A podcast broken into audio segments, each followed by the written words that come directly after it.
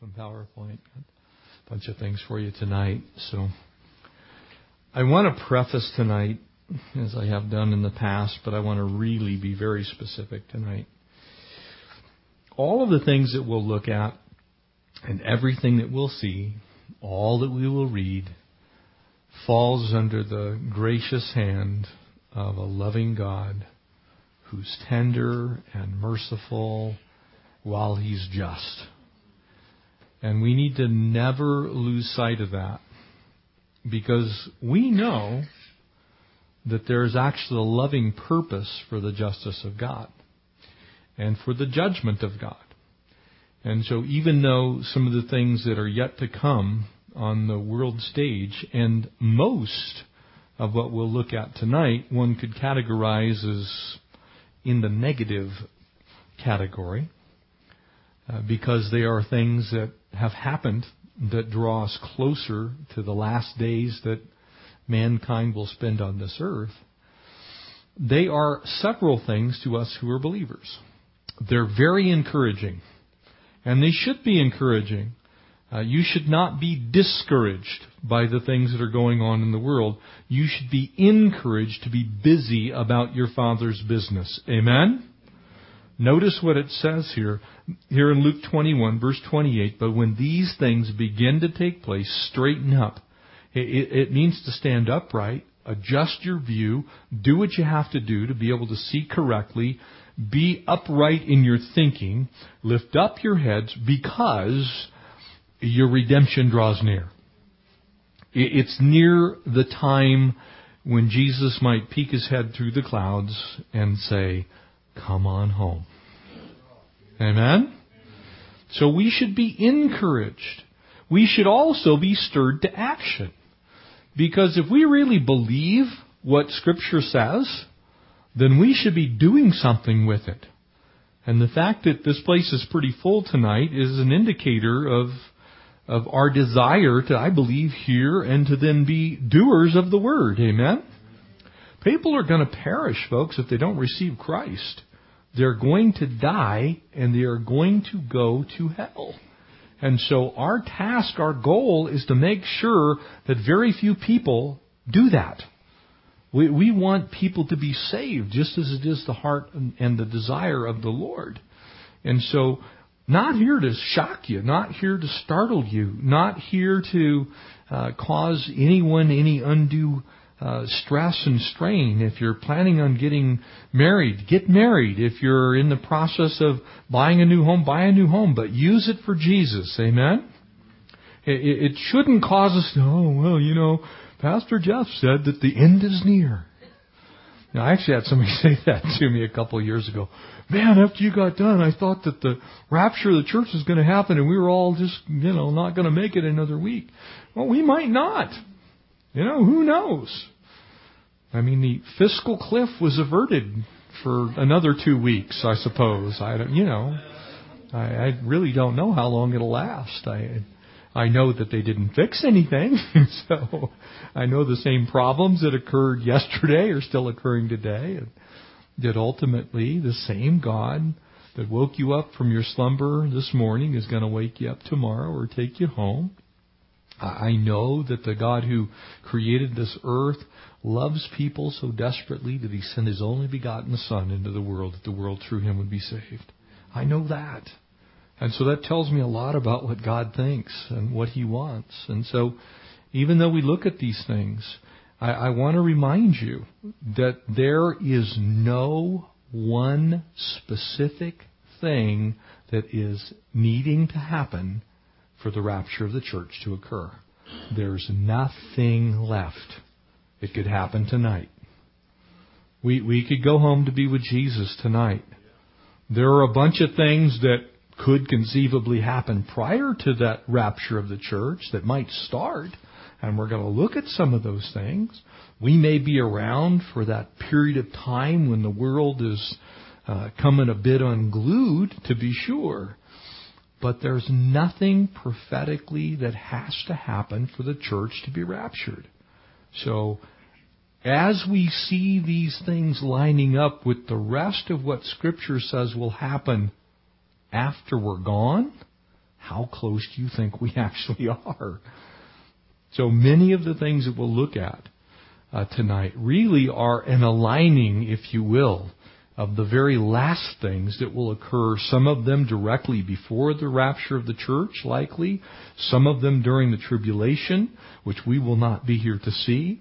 Uh, some of them are those tertiary things that are just kind of the cleanup issues, if you will, that uh, are bound to happen as the Antichrist rises, as the world is prepared for a one world government, uh, for a one world monetary system, and for a one world religion. And so the things that we'll see that have happened in 2012 and the things that we look forward to possibly happening in 2013 should cause us, as 2 Peter 3.11 says, since therefore all these things will be dissolved, speaking of the world itself and everything on it, all of God's plans will be accomplished and fulfilled.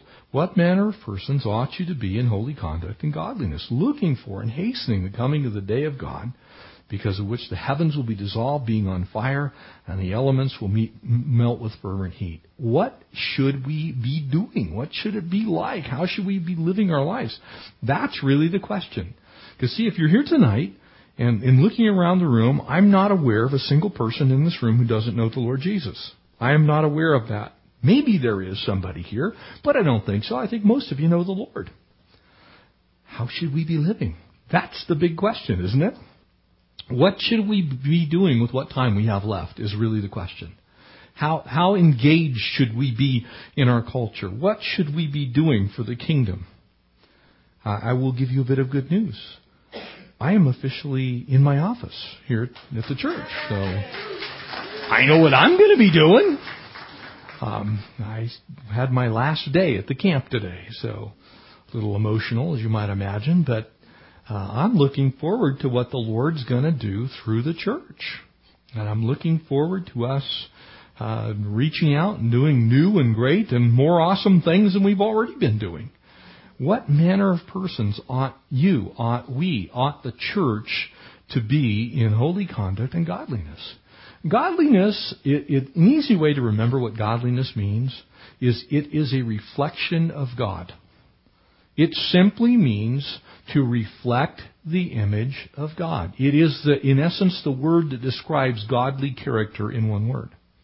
Godliness.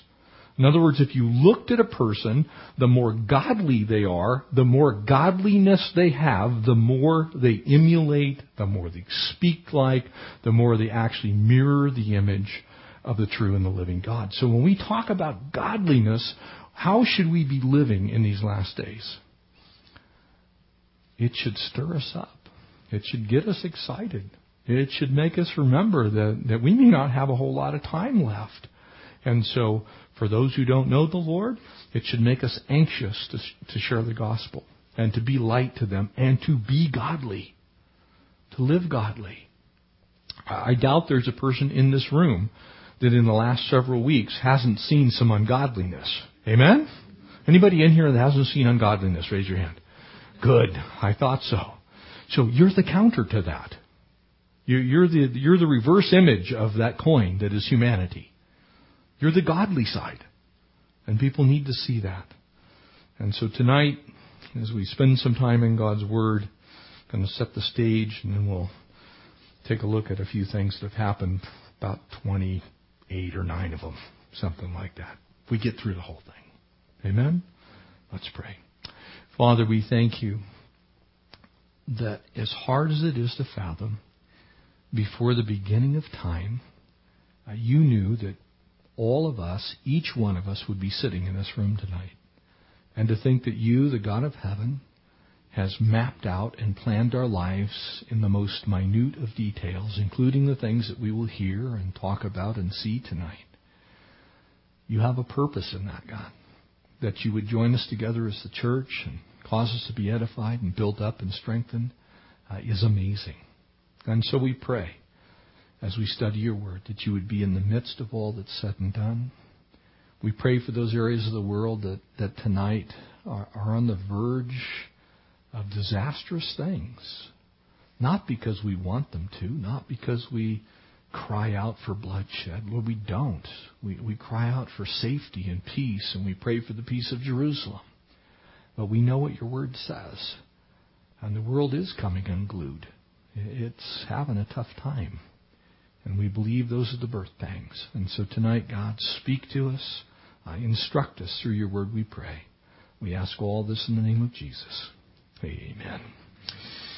We live in curious times, amen? When you, when you look at the world, it's so weird because every time I do this, I start collecting stuff, and I've shared this with you before.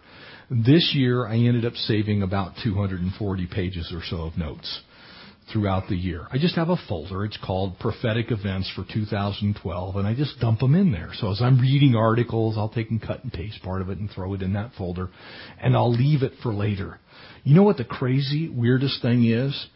For about the last four or five years, every year in October and November and December, I might as well have saved nothing for the whole year because everything happens in December that just overshadows what's already happened. So a vast majority of the things that I will share with you tonight have happened in the last 60 days.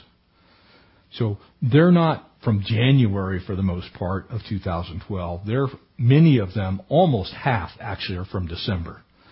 And so as we look at what's going on in the world, scripture says that Jesus, as he gave the Olivet discourse and he spoke about the last days, and, and the disciples asked him, What will be the signs of your coming? He, one of the examples he used was birth pains. As I've shared with you before, you ladies know this. Once the birth pains start, they start out kind of slow. And in fact, you end up making lots of trips to the hospital, right? You go to the hospital, nah, they're still 15 minutes apart. You got another week. Go home, get some rest, have a nice day. Your doctor tells you that. And then a couple weeks later, you, you get the, get back to the hospital and go, well, the pains are about three minutes apart. Go home and if they get any closer, go ahead and come back. And then, and then by the time you actually get back to the hospital, they're a minute and a half, two minutes apart and you're going, oh, I'm, I want to have a baby like right now. And then they get to where they're about 30 seconds apart, and it's like, okay, it's on. Okay, when all of these things started, the birth pangs were years apart. The birth pangs are starting to get so close together that you can tell that the baby, so to speak, prophetically is about to be born. That we're getting closer and closer to that time. And the reason we know that is we've been given so many signs as to what the last days would look at. And they're in a passage I've shared with you before, and we won't go through the whole thing tonight, but 2 Timothy chapter 3 verses 1 through 5. There are 20 things that Paul gives there as a sign of the last days. He actually says, so this know also that in the last days, that passage says, and then he gives 20 different things that happens. First one is perilous times will come. So when Jesus is talking in Matthew 24 about birth pains, and he's talking about how fast they're going to come upon, like a woman in labor, all of a sudden it's like, okay, rapture's here. That's what's happening. And so when you take that list and you look at it, blasphemers, disobedient to parents, unthankful, unholy, all these things, having a form of godliness, isn't it weird that the whole world seems to have a form of godliness? There's almost uh, a nearly universal, well, we want to have God in some way. It's exactly what First Timothy says. We want God in, or Second Timothy says, in, in some way, we want to all kind of have God, but we want Him to be in the place that we want Him to be. And he goes on to say, but denying the power thereof. In other words, God's just kind of somebody, we want to make sure that you know, we'll even say, God bless you as we deliver our speeches. We'll acknowledge an existence of a God of some kind. We'll have some form of godliness, but not the kind that produces any kind of power. Doesn't free people from sin, doesn't relieve them from the bondage of lives that are lived apart from God. It does not change their behavior, and in fact, they go exactly the opposite way. I would say to you, you can look at it later, look at that passage and ask yourself if that's not what's going on in our world today. I believe it is. And again, it's not to scare anybody. It's not to put an undue emphasis on it. It's to say when you look at the world, It is as your Bible says it will be in the very last days. Period. You can't avoid it. We're being plunged into a period of time that uh, your Bible speaks more about than any other subject. Do you know that? Your Bible speaks more about the last days than it does about salvation. Your Bible speaks more about the last days than it does about grace. Your Bible speaks more about the last days than it does about love. Your Bible speaks more about the last days than it does about God's justice or His judgment. Your Bible speaks more about the last days than any other subject. And I believe there is a singular reason that is preeminent that we should look at. It is the sign of the times. And that means that the age of grace is drawing to a close. So the generation that's alive that sees that these things are happening, I believe, has a greater obligation to the world that they are living in at the time to be a voice for the grace of God and for the plan of salvation that is Jesus Christ alone, crucified, died on Calvary's cross, buried in the grave, raised three days later for salvation, that message, because that alone saves. The only way that people are going to escape what's going to be coming is if they know the Lord. They're not going to escape because they were kind or found a cure for AIDS. They're not going to escape because they simply did good deeds. They're not going to escape because their lives were better than other people's lives. People will only escape the very worst of what will come if they are found in Christ Jesus as Lord. That's it. And so for us, we should be thinking about those things. That's why Paul, and we're going to actually look at the rapture on Sunday. It happens we've gotten to that passage, so it's kind of a nice tie-in what we're doing tonight with Sunday.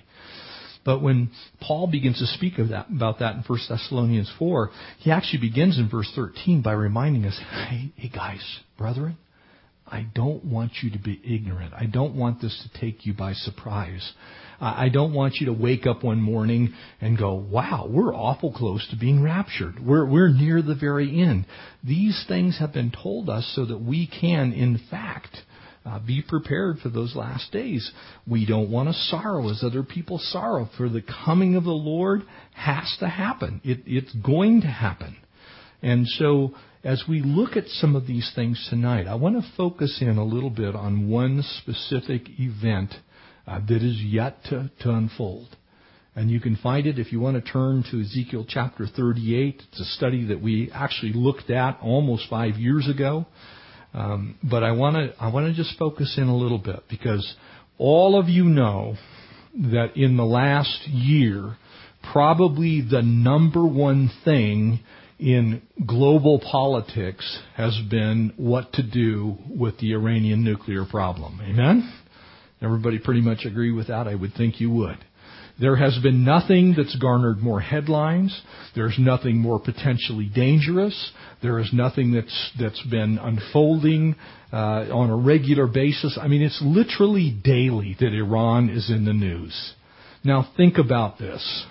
This is a country that if you compared it to the rest of the countries in the world, I think it ranks something like 32nd or 33rd uh, on in in size and population uh, in the world. It's not exactly a, a major global player either, but yet the whole world is looking at it. The Arab world is looking at Iran.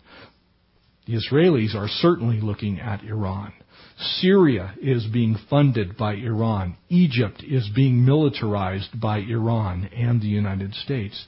There's this incredible focus on a singular nation that seems to be the catalyst for what we've come to know as the uh, as the Arab Spring rebellion. In other words, here all these Arab nations, oh, they're finally getting some freedom. Have you looked at what's actually happened with that regard? Every single nation that has experienced the so-called Arab Spring is now in some form of chaos. They, they have, they're coming unglued at the seams. Uh, you now have a president in, in Egypt, Mohamed Morsi, uh, who is educated here in the United States, by the way, uh, has multiple degrees from University of Southern California. He's an engineer by trade. He taught here in our in our university systems in the United States but he is a staunch member of the Muslim Brotherhood. The Muslim Brotherhood believes in the 12th Imam Mahdi, the 12th Imam Mahdi. Uh, it is believed, and in a sense of eschatology, the things of the last days, as far as the Muslims are concerned, the 12th Imam Mahdi, which is the equivalent, as far as we're concerned, to the Antichrist, cannot come until there's global chaos they actually believe in global chaos because it will usher in the, the end and the final imam. And in order to bring that about, their whole goal is to seek that the world would be ruled by an Islamic caliphate. And an Islamic caliphate is this, that in essence you do have exactly what our Constitution prohibits, which is a theocracy. Our Constitution prohibits a theocracy. There, there is a separation between church and state, but not so that church can't exist and do what church is supposed to do, but so that it cannot be taken over by the government. And that is exactly what the Muslim Brotherhood wants. They want all Muslim nations taken over by the church so that in essence the caliphate, the caliphs, can rule under Sharia law all over the Muslim world. And when you realize what that means to the world as we know it today, that's about one third of the world's population that currently has a Muslim majority in that country. Almost all of Africa now is in that category. Uh, Indonesia is in that category. When you look at, of course, all of all of the normal states that we would look at and we're going to look at here in Ezekiel 38 are in that category.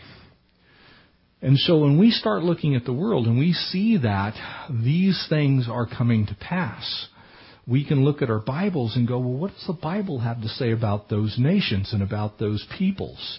What will happen in the very last days? And so Ezekiel 38, the first eight verses, it says, Now the word of the Lord came to me saying, and remember that in 37, you have the prophecy of the valley of dry bones. That is the recon, restructuring and the, the reintroduction of Israel as a nation in its own land. That has occurred. They've been there since March 14th in 1945. So they're, they're in the land. They're speaking a single language. It goes on to tell us that the issue is the land, that Israel was out of the land, that God had dispersed them. They're now back there. And so that part of Ezekiel 37 is fulfilled. It's done. It's over with. Israel's back in the land. It says they will not ever cease to be in the land from that time. They're there. Your Bible says they'll never be kicked out again. That's what your Bible says. That's not what Jeff says goes on now, the word of the Lord came to me saying, Son of man, set your face against Gog, the land of Magog, the prince of Rosh, Meshech, and Tubal. And so when you begin to look at these nations and their equivalents, and for sake of time, we're not going to go into all of those things, but let me just safely say that those are principally areas that are now found to be within Russia. These are Russian cities. They're Russian areas of influence. They were then, they are now. And so it says, Gog, the land of Magog, prince of Rosh, Meshech, and Tubal, prophesy against him, that being Gog, and say, Thus says the Lord God.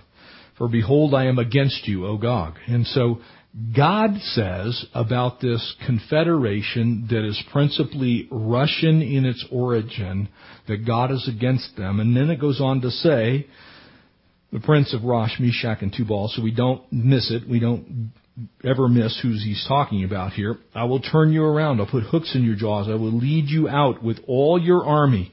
In other words, God is actually going to stimulate this particular group of people, and He is going to cause them at some point in time to come against the nation Israel with all your army, your horses, your horsemen, all splendidly clothed, a great company with bucklers and shields, all of them handling swords. And so he begins to say that this massive army will be funded, it will be armored by, it will be trained by, in essence, Russia. So Russia will be a main player in a final event that has yet to occur uh, in the very last days. Notice who joins in next. Number five. Verse five. Persia Ethiopia, and Libya, all of those countries are Muslim nations. Okay, it will go on to describe a number of other places, and we'll look at those in just a moment. But notice who's first Persia. It was not until 1935 when Persia changed its name to Iran with the help of none other than Adolf Hitler. Iran in Farsi Persian means Aryan land. That's what it means. And so it has been, in essence, all of this time uh, under the influence, under the sway of some really not good folks. I believe demonically influenced. And so Persia, which is modern day Iran, Ethiopia, which would include at that time all of what is now Sudan, which is also Muslim, Ethiopia, which is Muslim, Uganda, which is largely Muslim, though part of it is Christian, and of course South Sudan is partially Christian. But this is a giant confederation of Muslim nations that are gathered around Israel. And Libya, and we know what Libya is like. We just lost our ambassador and four CIA operatives in an attack on the consulate in Benghazi were there with them, all of them with shield and helmet. Interesting that as these things are described, you have to remember when this was written. Okay, this was 2,000 and about 600 years ago. And of course, as God is speaking into the life of Ezekiel the prophet, um, if he just said, and tanks and helicopters and um, you know M16s and M4s and uh, cruise missiles and B-2 stealth bombers. If he just said stuff like that, there would have been no way for anybody to understand it at the time. And so God uses general terms talking about warfare, but he says that they were, will all have them with shield and helmet. In other words, they will be prepared for war uh, in that time that they rise up. So Gomer, all of its troops, and now we're including some of the European Union, the house of Togarmah to the far north and its troops, and many people are with you. And so it says that this confederation of nations that is principally organized, outfitted, armed, prepared, trained, and technologically purposed by Russia that will include a massive amount of Arab nations, those guys someday God's going to say, it's time. So Israel needs to look out. And so he goes on because Ezekiel is prophesying to Israel. Amen? He's speaking to the Jewish people. So the moment he begins in verse 7 to prepare yourself and be ready, he's speaking specifically to Israel. And so he says, prepare yourself, be ready, you and all your companies that are gathered about you, and be on guard for them. Why do you think that Israel spends so much time watching its northern border with Lebanon and Syria? Because at some point in time, from the north, a confederation of nations, notice Persia is in the lead here. Persia is the one who is outfitting Lebanon and Hezbollah. Persia is the one that's outfitting Syria and the Syrian Brotherhood, which is akin to the Muslim Brotherhood. There's a whole other group inside of Syria. There, of course, their president, Bashar Assad, is a complete whack job, and I will get to that in just a little bit. But you, you have these nations who will come from the north. Israel's toughest border to defend is its northern border. It's rather easy to defend its eastern border, its western border, and its southern border because they're largely open. But there are heights that are in the south of Lebanon and in Syria that allow the enemy to have the upper hand from a strategic standpoint.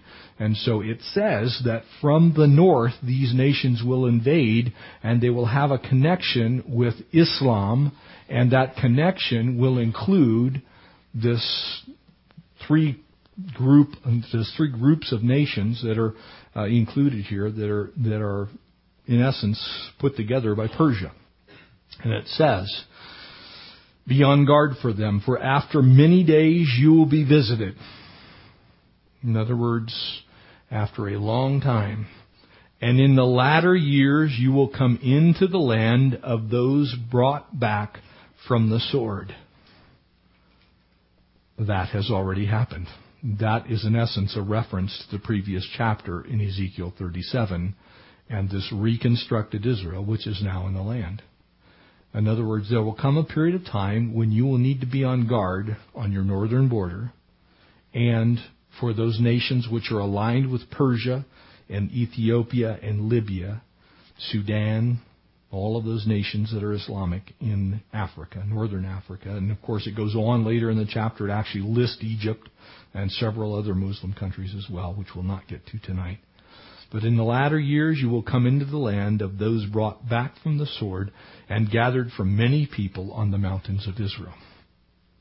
Israel has been repopulated. It continues to be repopulated. One of the reasons that you have seen in this last year uh, the fight over these multiple subdivisions of new homes that are be, being built in the Golan Heights and outside of Jerusalem is there's no room for Jews to live in Israel. They need to build more houses, and it's not because of the birth rate. The birth rate in Israel is actually very, very low amongst the Jewish people. It's actually slightly lower than the U.S. It is not even a replacement uh, birth rate. But what is happening is Jews from all over the world are returning to the land. They continue to return to the land. And in fact, they take more people in from outside of Israel who are actually full Jews from outside of Israel than they do from within their own borders by birth.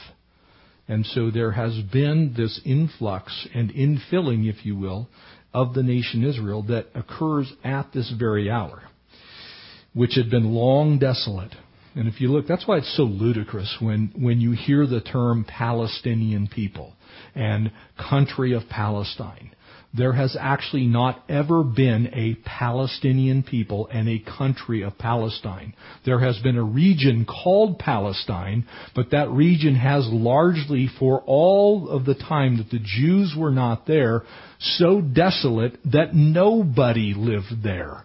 And it was not until the Jewish people came back and began to, as Scripture goes on to say in, in Ezekiel, replanting the vineyards that were broken down and making the desert bloom, which is exactly what the Jewish people have done. It wasn't until the Jews did that that any Arabs cared to live there. And so the Arabs that are there now largely are there because of what the Jewish people have done with a very barren, extremely desolate chunk of land that nobody wanted and nobody but a bunch of Bedouin sheep herders lived in until Israel began to build it up as a nation. Then all of a sudden they looked at it, hey, green hills, new forests, look at the fruit trees. Israel provides about 30% of all of the citrus fruit for all of Europe. It's a little tiny country. It's minuscule on the, on the map. So Israel's done these things, and it says here, which had long been desolate, and they are brought out of the nations, and now all of them dwell safely. Is it safe in Egypt? No. Is it safe in Syria? No. Is it safe in Jordan? Not really. Is it safe in Saudi Arabia if you're a woman? Not on your life. How safe is it in Israel? It's actually very safe, even though it's a dangerous place to be because of the nutcases that surround them. It is absolutely a wonderful place to be if you're a Jew. And so, what we're going to look at tonight is kind of the who, the what, the when, the where, the why, because there is going to be a surprise attack on Israel. It will happen. I want to share something, my own personal belief with this particular battle. There are many people that believe that this battle, well intentioned scholars of God's Word, that believe this is synonymous with the Battle of Armageddon. I do not believe so. And I do not believe so for several reasons. But let me give you the major one. I believe that this is way too much going on for a single battle that just includes the Battle of Armageddon. And so I believe that what's going to happen is there will be a campaign that will involve these nations and it will last for a long period of time and it may well be the very thing that rises up in the very last days that the Antichrist actually puts a kibosh to for a period of time, because remember that the Antichrist will rise and he will spend three and a half years being an agent of peace, and he will bring into the conflict in the region, and then his true colors will be shown. So I believe personally that there is no theologic reason that this particular battle and Russia attacking Israel from the north cannot happen while the church is still here. The good news is you won't get to the really bad stuff before the church is gone. But it could start. It could actually unfold to some degree while we are still here. And so keep your eyes focused on that region of the world. I have some thoughts uh, on this, and, and I believe that it's going to be a quite a long period of time. And so the Battle of Armageddon, there in Revelation 16 to 19, and also described in Zechariah 14, uh, clearly seems to, to lend itself to a long, protracted battle that will occur over a great period of time.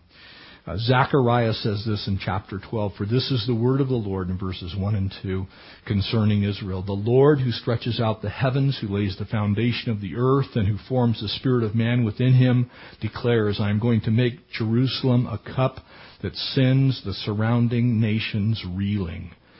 Judah will be besieged as well as Jerusalem. So this is speaking of, in essence, what we know as the entire nation of Israel today. They will be besieged. Since they've been back in the land, that has only occurred in a very minor sense and not at the direct leading of Russia. And so we know it hasn't happened yet, but we know that those armies that surround Israel right now are all being funded, armed, and trained by Russian soldiers. And so when you look at the Middle East, you have to understand when, when you hear in the news that Iran uh, has a proxy in Syria or as a proxy in Lebanon, what you have to also understand that Iran's military technology and their might is chiefly Russian. Their ballistic missile submarines are Russian designed. Their anti-aircraft, radar, missile systems, all Russian designed. Their nuclear reactors, not only Russian designed, but Russian fueled. They actually have been getting their fuel from Russia. And so Russia is heavily involved in the arming of all of these nations that Ezekiel 38 says one day will rise up against Israel and be led at, in mass at a single time. I would also give you cause to remember that when Israel declared its independence, the very next day they were attacked on every single border that they have other than the Mediterranean Sea. And so that's going to happen again. Because at that time, they were Russian tanks and Russian MiGs and all those things, and Israel wiped them out.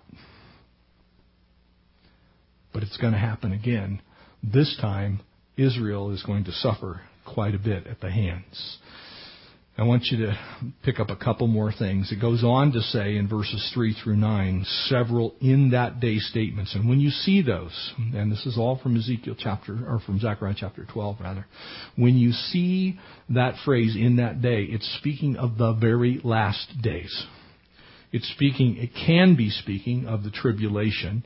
It can also be speaking of the time directly before the tribulation, but it is in the very last gasp of mankind's time here on earth. And so it says, I'm just going to take a few of these. This is Zechariah 12 verses 3 through 9. For in that day all the nations of the earth are gathered against her. The UN spends over 30% of its time talking about nothing other than a little tiny nation known as Israel. All of the nations will be gathered against her. I will make Jerusalem an immovable rock for all the nations. Is, is not Jerusalem an immovable rock for all the nations? All of the nations of the earth are currently trying to get Jerusalem to give up Jerusalem, or get Israel to give up Jerusalem as its capital. It, it's like, uh-uh, isn't going to happen. Not going to do it. All who try to move it will injure themselves. Every nation that's come against Israel since they've been back in the land that's attempted to attack them has, guess what? Lost. L-O-S-T. Decisively lost. And in fact, in the 67 war, Moshe Dayan actually gave back the Temple Mount to the Arabs, which still don't know why he did that, but he did. And consequently, it has left an Arab population in the center of Jerusalem that has caused Israel, if you will, to deal with its Arab neighbors, at least in a state uh, of, of semi nicety. Because if they hadn't, they could have just simply forced the issue. So I believe that it's actually God's divine plan uh, that, the, that the Arabs actually occupy part of the center of Jerusalem goes on to say, For in that day I will strike every horse with panic, every rider with madness. Of course, at the time they rode horses. Uh, there will not be any horses in this battle, but I can imagine the Humvees, the tanks, and everything else will be stricken with panic. I will keep a watchful eye over the house of Judah, and I will blind the horses of the nations. Isn't that weird how all of the stuff that's arrayed against Israel, nobody's ever successful? Your Bible says that very clearly. That once they're back in the land, once they are there as a people, that no one will ever rise up and completely displace them. They'll attack them, they will do all kinds of things to them, but they are going to be successful because God's keeping an eye out for them. He goes on to say, In that day I'll make the leaders of Judah like a fire pot in the woodpile, like a flaming torch among the sheaves, and they will consume right and left the surrounding peoples. Do you realize that Israel is capable of taking the entire Middle East themselves? They are capable. They're the only nuclear armed nation that has technology to go along with those nuclear weapons. If they decided that they wanted to take over the entire Middle East, they could do so right now, tonight. They're already prepared to do that. Notice it's a fire pot. I believe it's a direct reference to the fact that Israel one day would have nuclear weapons. They'll have the capacity to do that. But Jerusalem will remain intact in her place. Why? Because God is for them. That's why when I um, people get mad at me for you know being so pro-Israel. If you're a Christian, you don't have any choice but to be pro-Israel. If you're not for God's people, Israel, then you are not for God. That's what His Word says. You're against Him.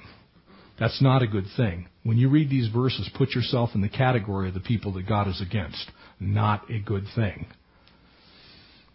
In that day, Jerusalem will remain intact in her place. So, in other words, Jerusalem is going to be a bone of contention. They're going to be attacked, but they're going to survive.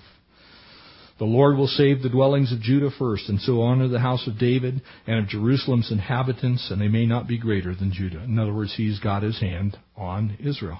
In that day, it goes on to say, the Lord will shield those who live in Jerusalem so that the feeblest among them will be like David. Isn't that weird? Think about it.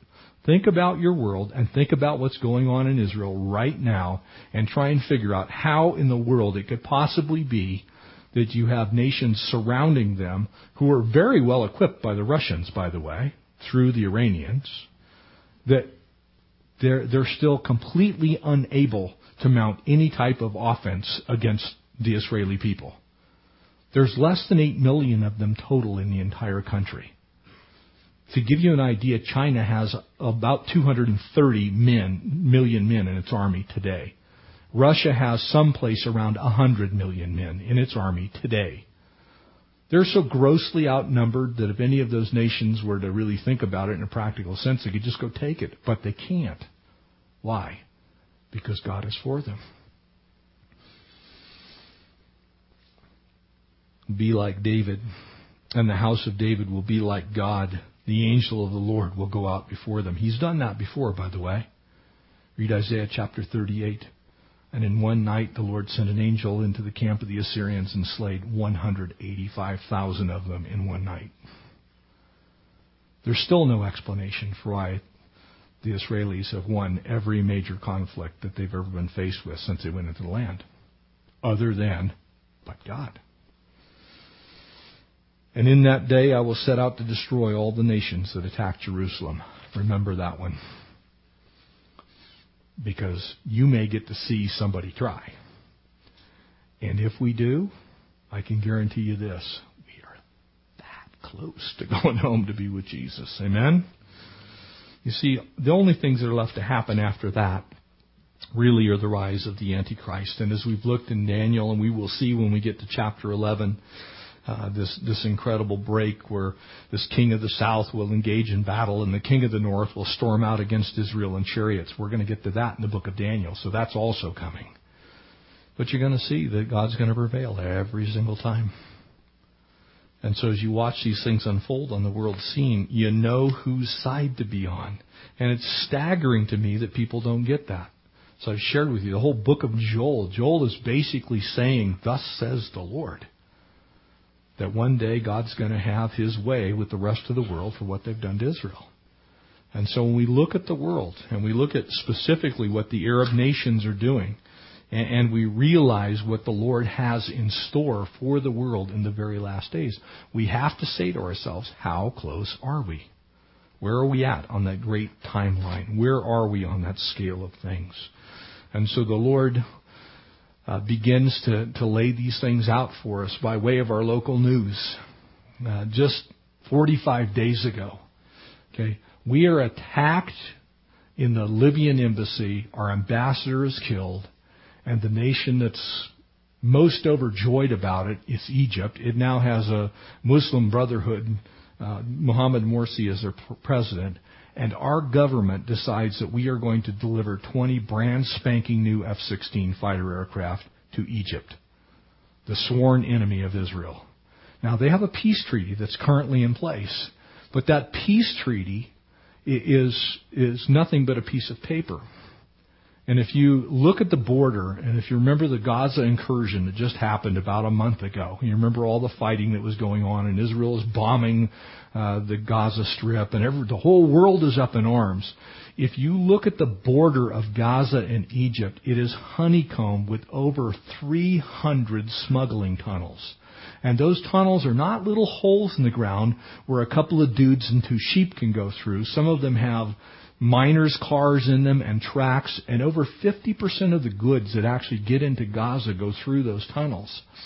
And, and so this is the country that is on the other side of the tunnels. In other words, Egypt knows full well what's being smuggled into Gaza.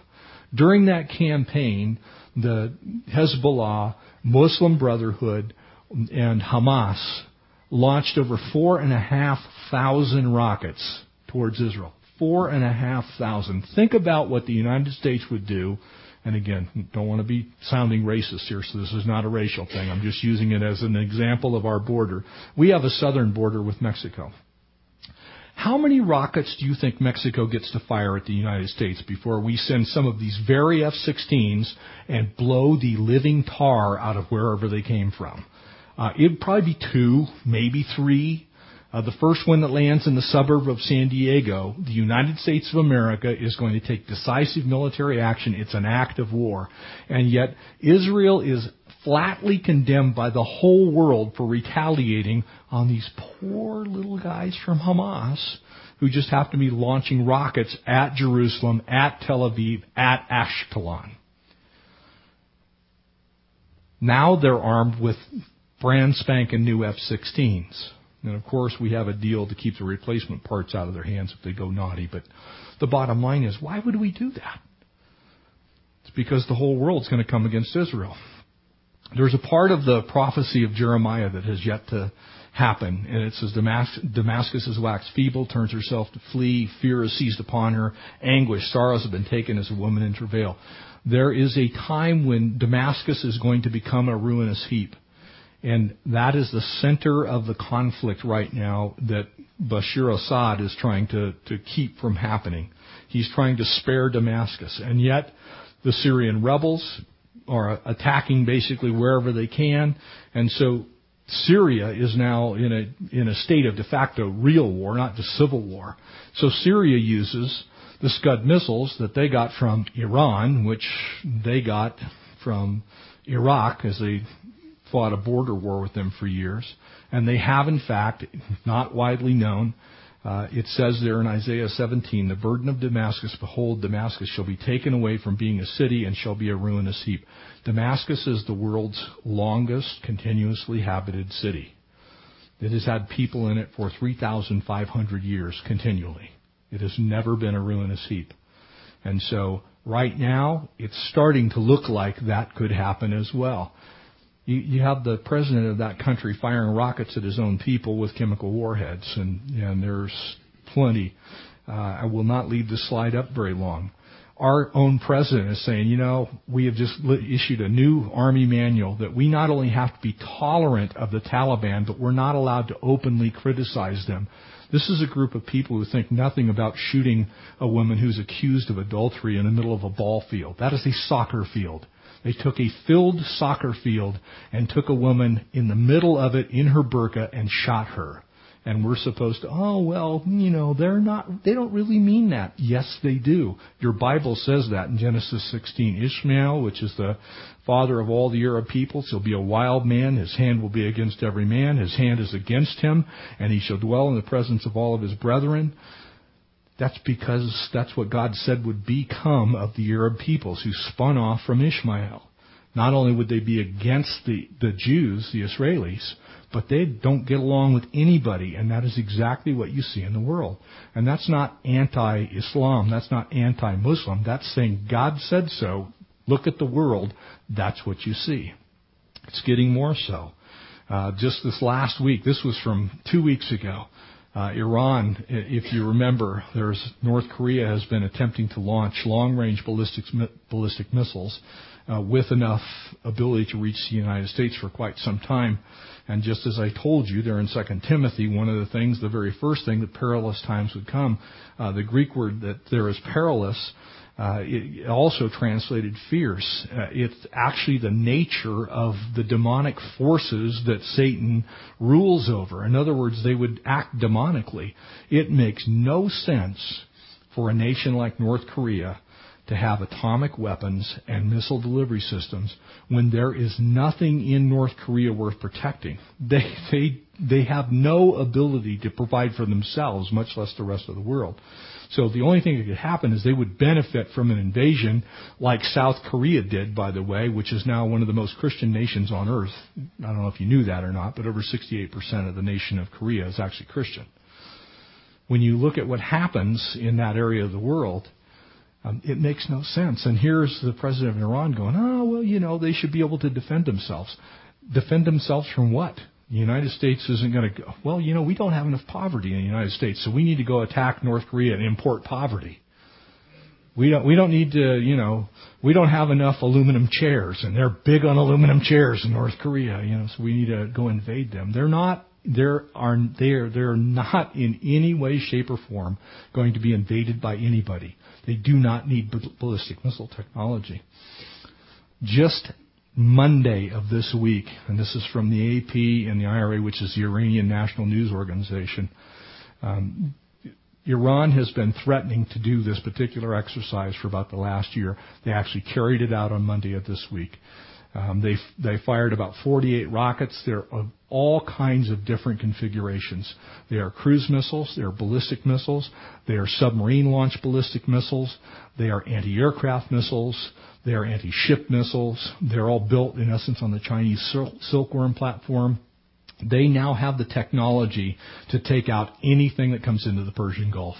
And they can do it at about 30 miles from their coastline. So well into international waters. And so as they fire all these missiles, they're basically saying if you want to make an issue out of it, you want to bring warships off of our coast, then we have the means to defend ourselves. Again, we don't have any in, inclination to go uh, into Iran except for one reason, and you all know it, and that's because they are in the process of centrifuging fissile material for the construction of atomic weapons. And the whole world knows it.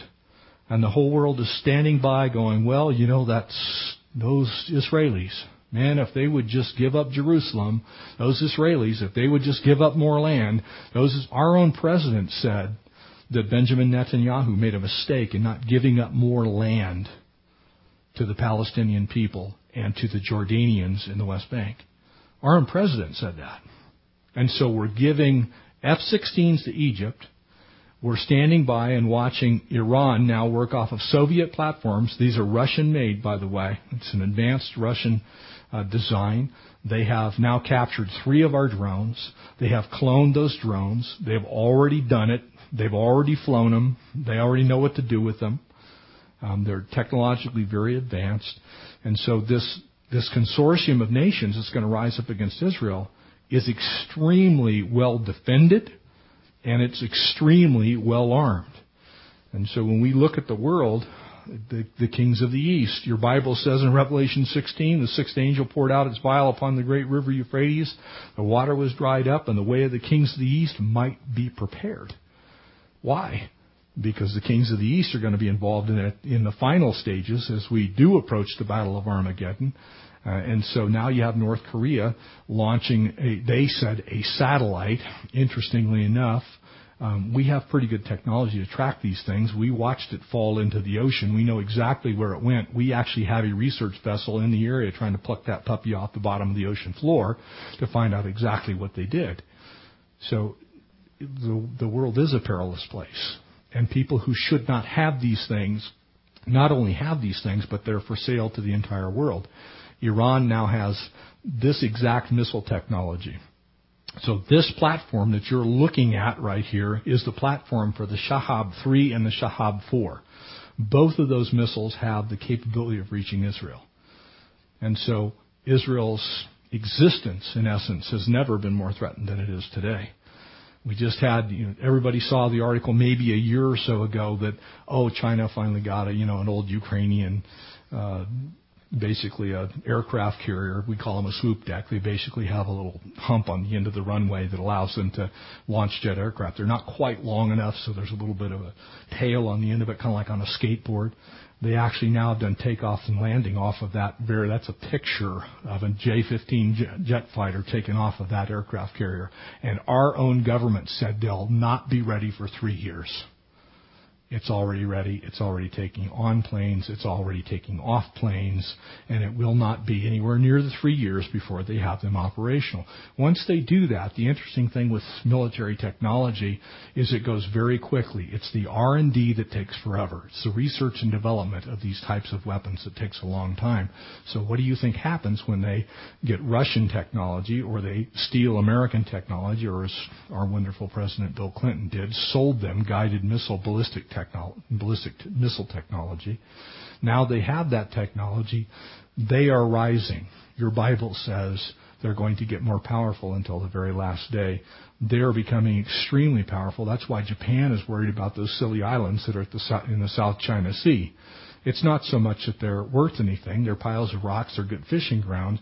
But if this country decides that they want to deploy to those islands, all they got to do is put a carrier base or two out there, and now they have their air force stationed just 100 nautical miles from the southern end of Japan. Benjamin Netanyahu talking about Iran's um, nuclear program. Basically, what he said, and this is from a speech about 46 days ago. 46 days ago, Benjamin Netanyahu said, and I quote, we will stop Iran in 2013. We have no choice. The line has been drawn. It cannot be crossed. And so when you think about that, obviously he's talking about Israel's ability to defend itself. We've already seen that it's going to join with a Russian consortium of nations in the last days and actually come against the nation Israel. And so Israel doesn't have any choice. People are saying, well, you know, they could just, you know, give up more land. They could give up more whatever. They could not give up anything because the land doesn't belong to them according to Joel. It belongs to God. God gave it to them and they are supposed to inhabit it from the time that they enter into that land. And they're in it. So Benjamin Netanyahu is correct. They're going to have no choice because to do nothing is to decide that, that you're just willing to go down in a ball of flames uh, Hamas. Uh, unbelievable uh, that Israel is, is still at war. So this is from November 21st, uh, delivering this uh, statement. Um, it, it, Israel basically just is, is saying that we cannot wait any longer for anyone else to defend us. No one else in the world is willing to do that. We're going to have to do it for ourselves. And so he, he says that it, it's just Israel is at risk of war. Your Bible says that that's exactly what will happen. I can tell you that Israel's been preparing for war for almost three years now. They've been running virtually around the year drills in every one of the major branches of their military service. Amos chapter 9 says about Israel in the last days, and I will bring again the captivity of my people Israel. It'll be for a very short period of time. It's going to be when that battle of Ezekiel 38 occurs. They shall be waste cities and inhabit them. They'll plant vineyards and drink its wine. They shall make the gardens and eat of the fruit of them. And I will plant them upon their land. And they shall be, notice this, no more pulled up out of their land which I have given to them, says the Lord your God. So from God's perspective, He says, once I put them back in the land, nobody's uprooting them ever again. They'll have times of destruction. They'll be bombed. There'll be war. There'll be things that are going on but they're never going to lose control of the land. And of course, the land is the issue uh, in the Middle East right now, which is monumentally insane when you think about the size of the Middle East and compare it to the size of that nation. Um, Hassan Nasrallah, uh, unbelievable, goes on on Lebanon's national television uh, and says that Hamas's war against Israel was a, a monumental success.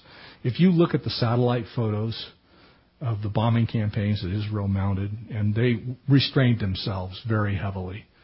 Um, they have tremendous, they have the same technology that we have, basically. They have the smart bombs that we use. As a matter of fact, we sell them to them.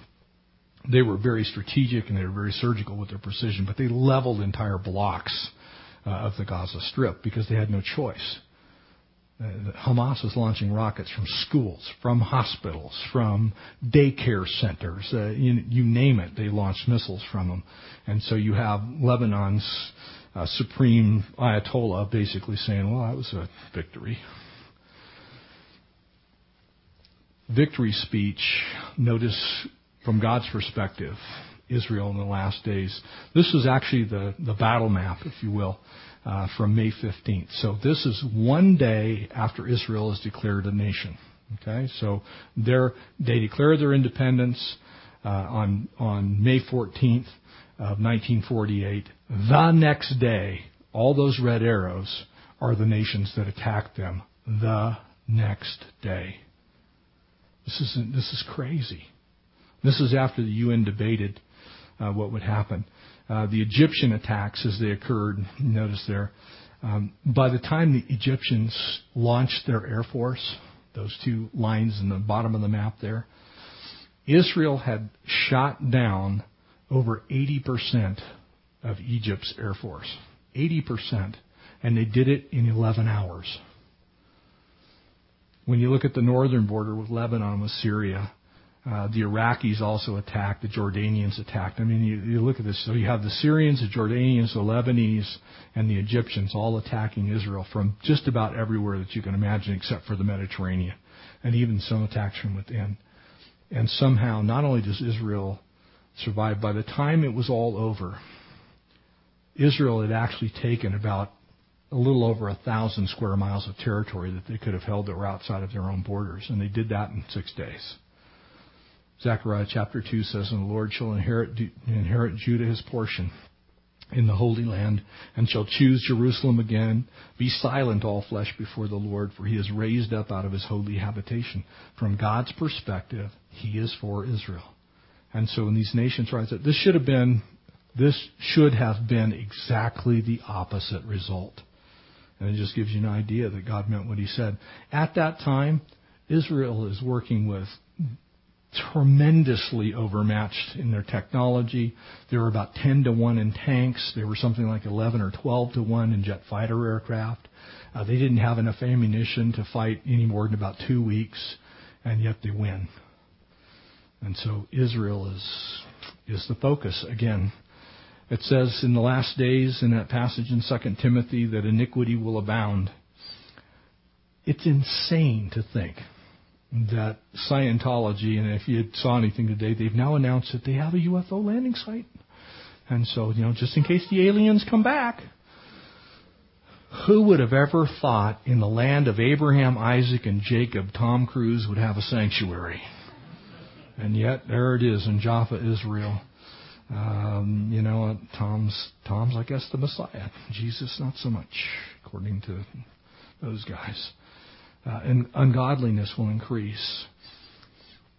Isaiah chapter 1 says, A sinful nation, a, a people laden with iniquity, a seed of evildoers, children that are corrupters, that have forsaken God, have provoked the Holy One of Israel to anger, for they are gone away backward. That is our percentage of U.S. GDP to the world.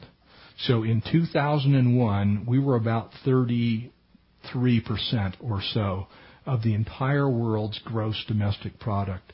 As we stand today, we're getting next year we will actually probably by 2014 we'll be below 20. So in a matter of about 12 years, we we have dropped 11, 12 percentage points as a, as the part of GDP. Why? Because we're not producing anything. We're just giving away other people's money.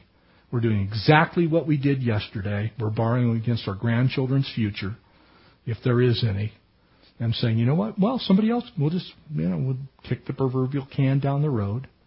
That is iniquity, folks. To strap somebody with debt that they did not create is wrong biblically. It's not just wrong morally, it's wrong biblically. Your Bible says very clearly the man who does not work should not eat. That's what it says. So if there's a problem with not having anything to eat, you might want to look at whether you're working for it or not.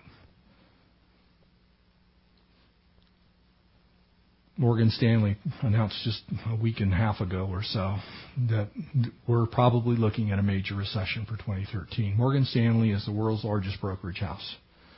Um, they have been accurate most of the time they make these types of predictions. Global economy, they say, is stuck in the twilight zone. Why?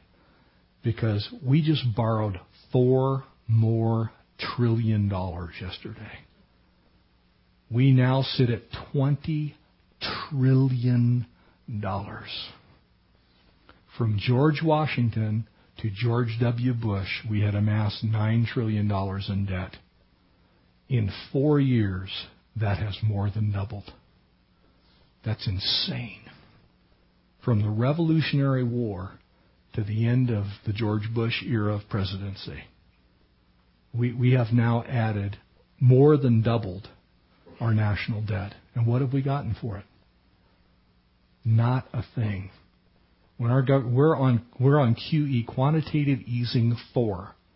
Let me explain to you if you don't know what that is in economic terms. That is we print money we don't have anything to back it with. That's we just simply print it. It's called quantitative easing. We, we just simply say we need another trillion dollars. We don't have a trillion dollars, but we'll print a trillion dollars. We'll just give you a trillion dollars for the paper.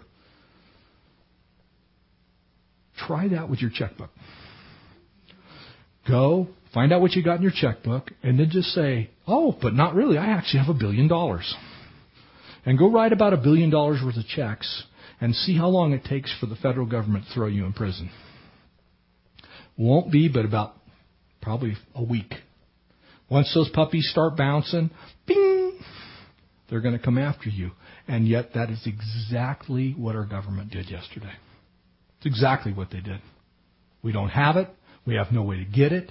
There is no place for it to come from. We're already up to our eyeballs in $16 trillion in debt. And that, by the way, is not including all the things we've promised to other people, like myself, like Social Security, which it will not be very long before I would be able to collect that. That's got to come from somewhere. And we don't have it. So we borrow it. That is part, this is, this is staggering. I looked these up. This is directly from the U.S. government website, by the way.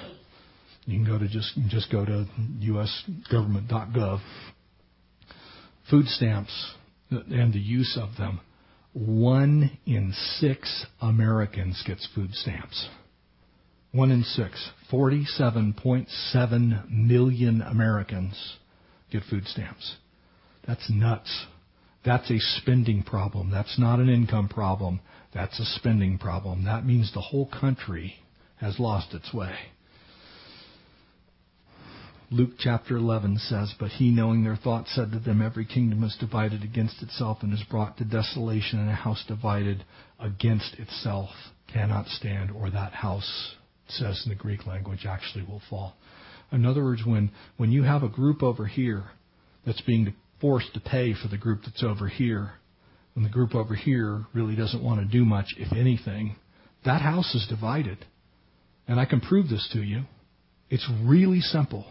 And people often go, well, you know, it's not that. No, yet it is this simple. I'm going to come to your house and you are going to give me all of your money because I want it. And once you write me that check, you can't get it back, by the way. So I can just take it from you. That's exactly the position that our federal government is in. They can demand that you can work as hard as you can possibly work, and they can take it from you and then spend it on things that you not only don't agree with, but you find morally reprehensible and against the Word of God, and you have to do it. Any other place in the world, that's called thievery. House divided. We're divided. Big time divided. And it can't stand. This will boggle your mind. I don't know how many of you saw this, but in North Carolina, judge finds the choose life plates unconstitutional. Now, bear in mind, they have recycling plates. Uh, they have a state bird or two plate. They have all kinds of plates that are basically, you know, who really cares? You know, I don't care if the mud snipe is their state, whatever it is, their state bird. You know, it's just so. By the way, these plates are not free. You have to pay for them. They're actually a source of revenue for the state. And in fact, the people that bought them bought them knowing that, that they were going to give some revenue to the state. And so because they happen to have a pro-life message on them, they were found to be unconstitutional. And yet you can, you can have plates that say all kinds of stuff. You look at the number of customized plates you can get here in California, you can put just about anything you want on them. They'll kick it out if it's openly vulgar. But other than that, you can pretty much have some innuendo on there and it's totally fine. It's no big deal. Psalm 106 says, And yes, they sacrificed their sons and their daughters to devil and shed the innocent blood, even the blood of their sons and their daughters, whom they sacrificed to the idols of Canaan, and the land was polluted with the blood. How long is God going to wait around? We're telling God, you know what? Ah, we want to put everybody in debt, and you know, by the way, we're going to just do with life as we choose. God created life. It's not ours to give away. Texas schools. This is the Dallas Fort Worth local area. This is reported in the Dallas Morning News. And Texas schools are now being forced, when they mention God, to mention Allah as equivalent or as God as well. Now, I don't know about you, but when Texas does something like that, I get really worried. Okay? That's why Second Thessalonians says, "Let no man deceive you by any means, and the end will not come unless there's a falling away first. Man, how far do we have to fall? You know, it's getting it's just crazy. You can't pray at a football game, but you have to. If you mention God, you have to also say in the same breath, Allah.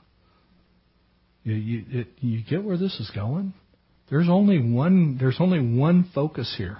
That's anything to do with the Lord is out, and anything to do with anything else is in uh, our wonderful president now says the recreational use of marijuana should not be a federal priority. It needs to be a federal priority. If you don't believe that, I challenge you to do a little bit of homework and find out how many lives have been wrecked from the recreational use of marijuana. I've had them in my office by the dozens. Okay, I can tell you it's not just something, well, it's just recreation. No, it's mind altering. It, it destroys.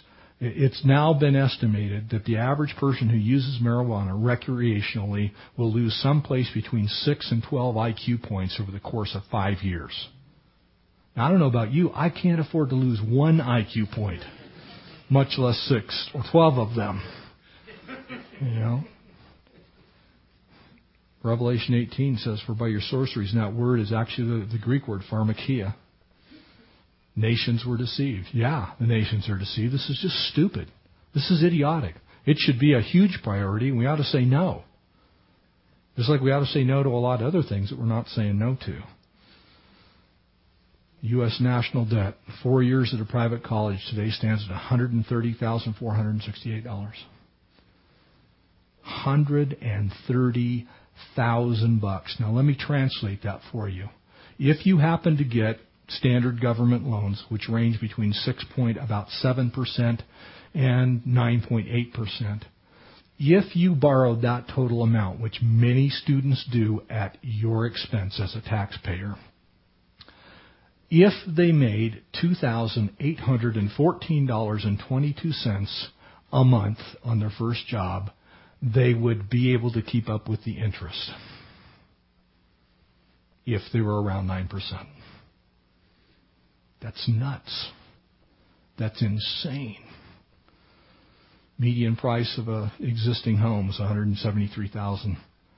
Uh, it was 295,000 just 6 years ago. So, debt is up, value down. A recipe for disaster. U.S. debt per household. Everyone, if you're in here and you're under the age of 18, you are currently, because, and this just went up, by the way, yesterday, because I computed this before yesterday. You're under 18 years old, you, when you're born, you are born with a debt of $218,676 here in America.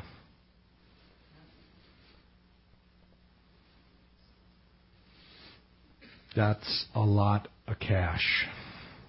To give you an idea what that represents, 84.6% of the entire world does not make that in their lifetime.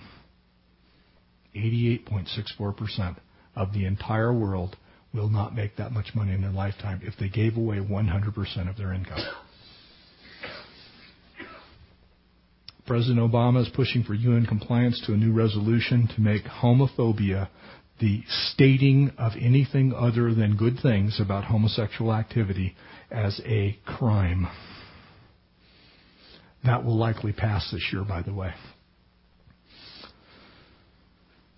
We now have, for the first time, something that'll boggle your mind. I'll get this wrapped up here in just a moment. We got started just a hair late. But your Bible says that knowledge will be increased there in Daniel chapter 12, which we're going to get to in the very last days. September 23rd of this last year, U.S. scientists, human animal trial of a controversial new in vitro fertilization treatment that uses male semen, female egg, and a monkey uterus actually proved to have a viable uh, fetus.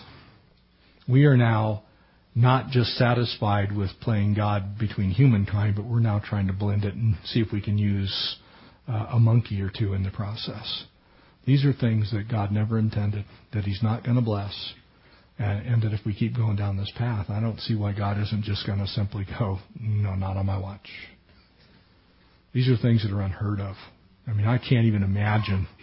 And that, by the way, is a picture of an embryo that's actually been fertilized inside of a monkey uterus.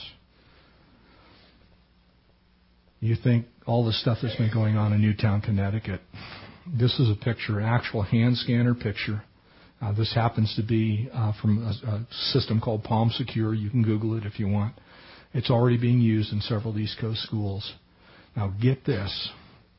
Your children, your girls, can go to that same school. They cannot take ibuprofen that you put in their pocket. They can go get an abortion without your knowledge but they have to have their hands scanned in order to get lunch. This is what this just happened, by the way. And of course, it falls into that category of things that would be the mark of the beast. Carroll County, Maryland, uh, Pinellas County in Florida. Um, basically, you'll be able to get condoms, go to get an abortion, do whatever you want, but you will have to have your hands scanned to go get lunch. That's nuts. And we can't just, you know, give our kids a couple of bucks and, you know, do like I used to do, which is actually put it in a bag and take it. Lavish spending in the in the church. Orange County Register just just reported. Uh, you guys know these guys. It's uh, yeah, it's the lovely Paul and Jan Crouch there, and the, the uh, head of TBN, as I've shared with you before. Um, they are now fighting a bitter legal battle, which includes uh, some pretty amazing things. $12 million in private jets, 47.5 million on mansions, and a $100,000 motorhome so they can take their dogs with them when they travel. Now, to me, I'm thinking there were false prophets among the people in the last days, professing themselves to be godly and wise. Uh, but even as there will be false teachers among you who will bring secretly destructive heresies, even denying the Lord who brought them and bringing upon themselves swift destruction. If you look at what's happened in the last several years, the Lord's been taking down some of these false kingdoms. It's been saying, okay, enough's enough. This is just this is this is the end of the world right here. Coca-Cola, produced in Greece, went bankrupt. Coca-Cola has never, not ever, not once in its history ever had a subsidiary in any nation where it's ever gone go bankrupt. And yet now in Greece, Coca-Cola of Greece has finally gone bankrupt. That's crazy. Just the things that are happening in the world. Um, Eurozone unemployment hits a record high. You know why we're having the crisis in Europe right now? It's because people can't get jobs. It's worse than it is here. And so, all setting up the stage for, I believe, the return of the Lord. Birth pangs, pretty close together there, as Jesus said in Matthew chapter 24. Keep your bags packed, uh, your ticket in your back pocket that says heaven uh, if you've got that, it's all going to be good. Be prayerful. Be vigilant. Be watchful. Uh, you know, as we point out these things, as as you look at, Let me put it to you this way: we could have been here for a few days going over the stuff that's happened last year. I could have pulled up picture after picture after picture after picture and story after story. But the bottom line is, all it's telling me that there's so much of it is those birth pangs are about that close together. That Maranatha, the Lord comes. Amen. Let's focus on that. Let's see what we can do about taking a few extra folks to heaven with us whenever it happens. If it happens tonight, it happens this week, next week, next month, next year, I, I'm not prophesying. I won't do that. But I know this I've been studying this stuff for a long time. And I could probably in five minutes pull up enough data to, to go, oh my goodness. Used to take you weeks to compile stuff from an entire year. Now it takes you a few minutes to figure out that the birth pangs are really close. May the Lord come for his church. And in the meantime, may we be busy about our Father's business. Amen? Let's pray.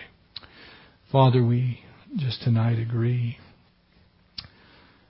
that you alone are worthy to punch that ticket. God, we're not trying to prophesy in a self fulfilling way. We're just simply acknowledging that the world is doing exactly what you said it would do in the very last days.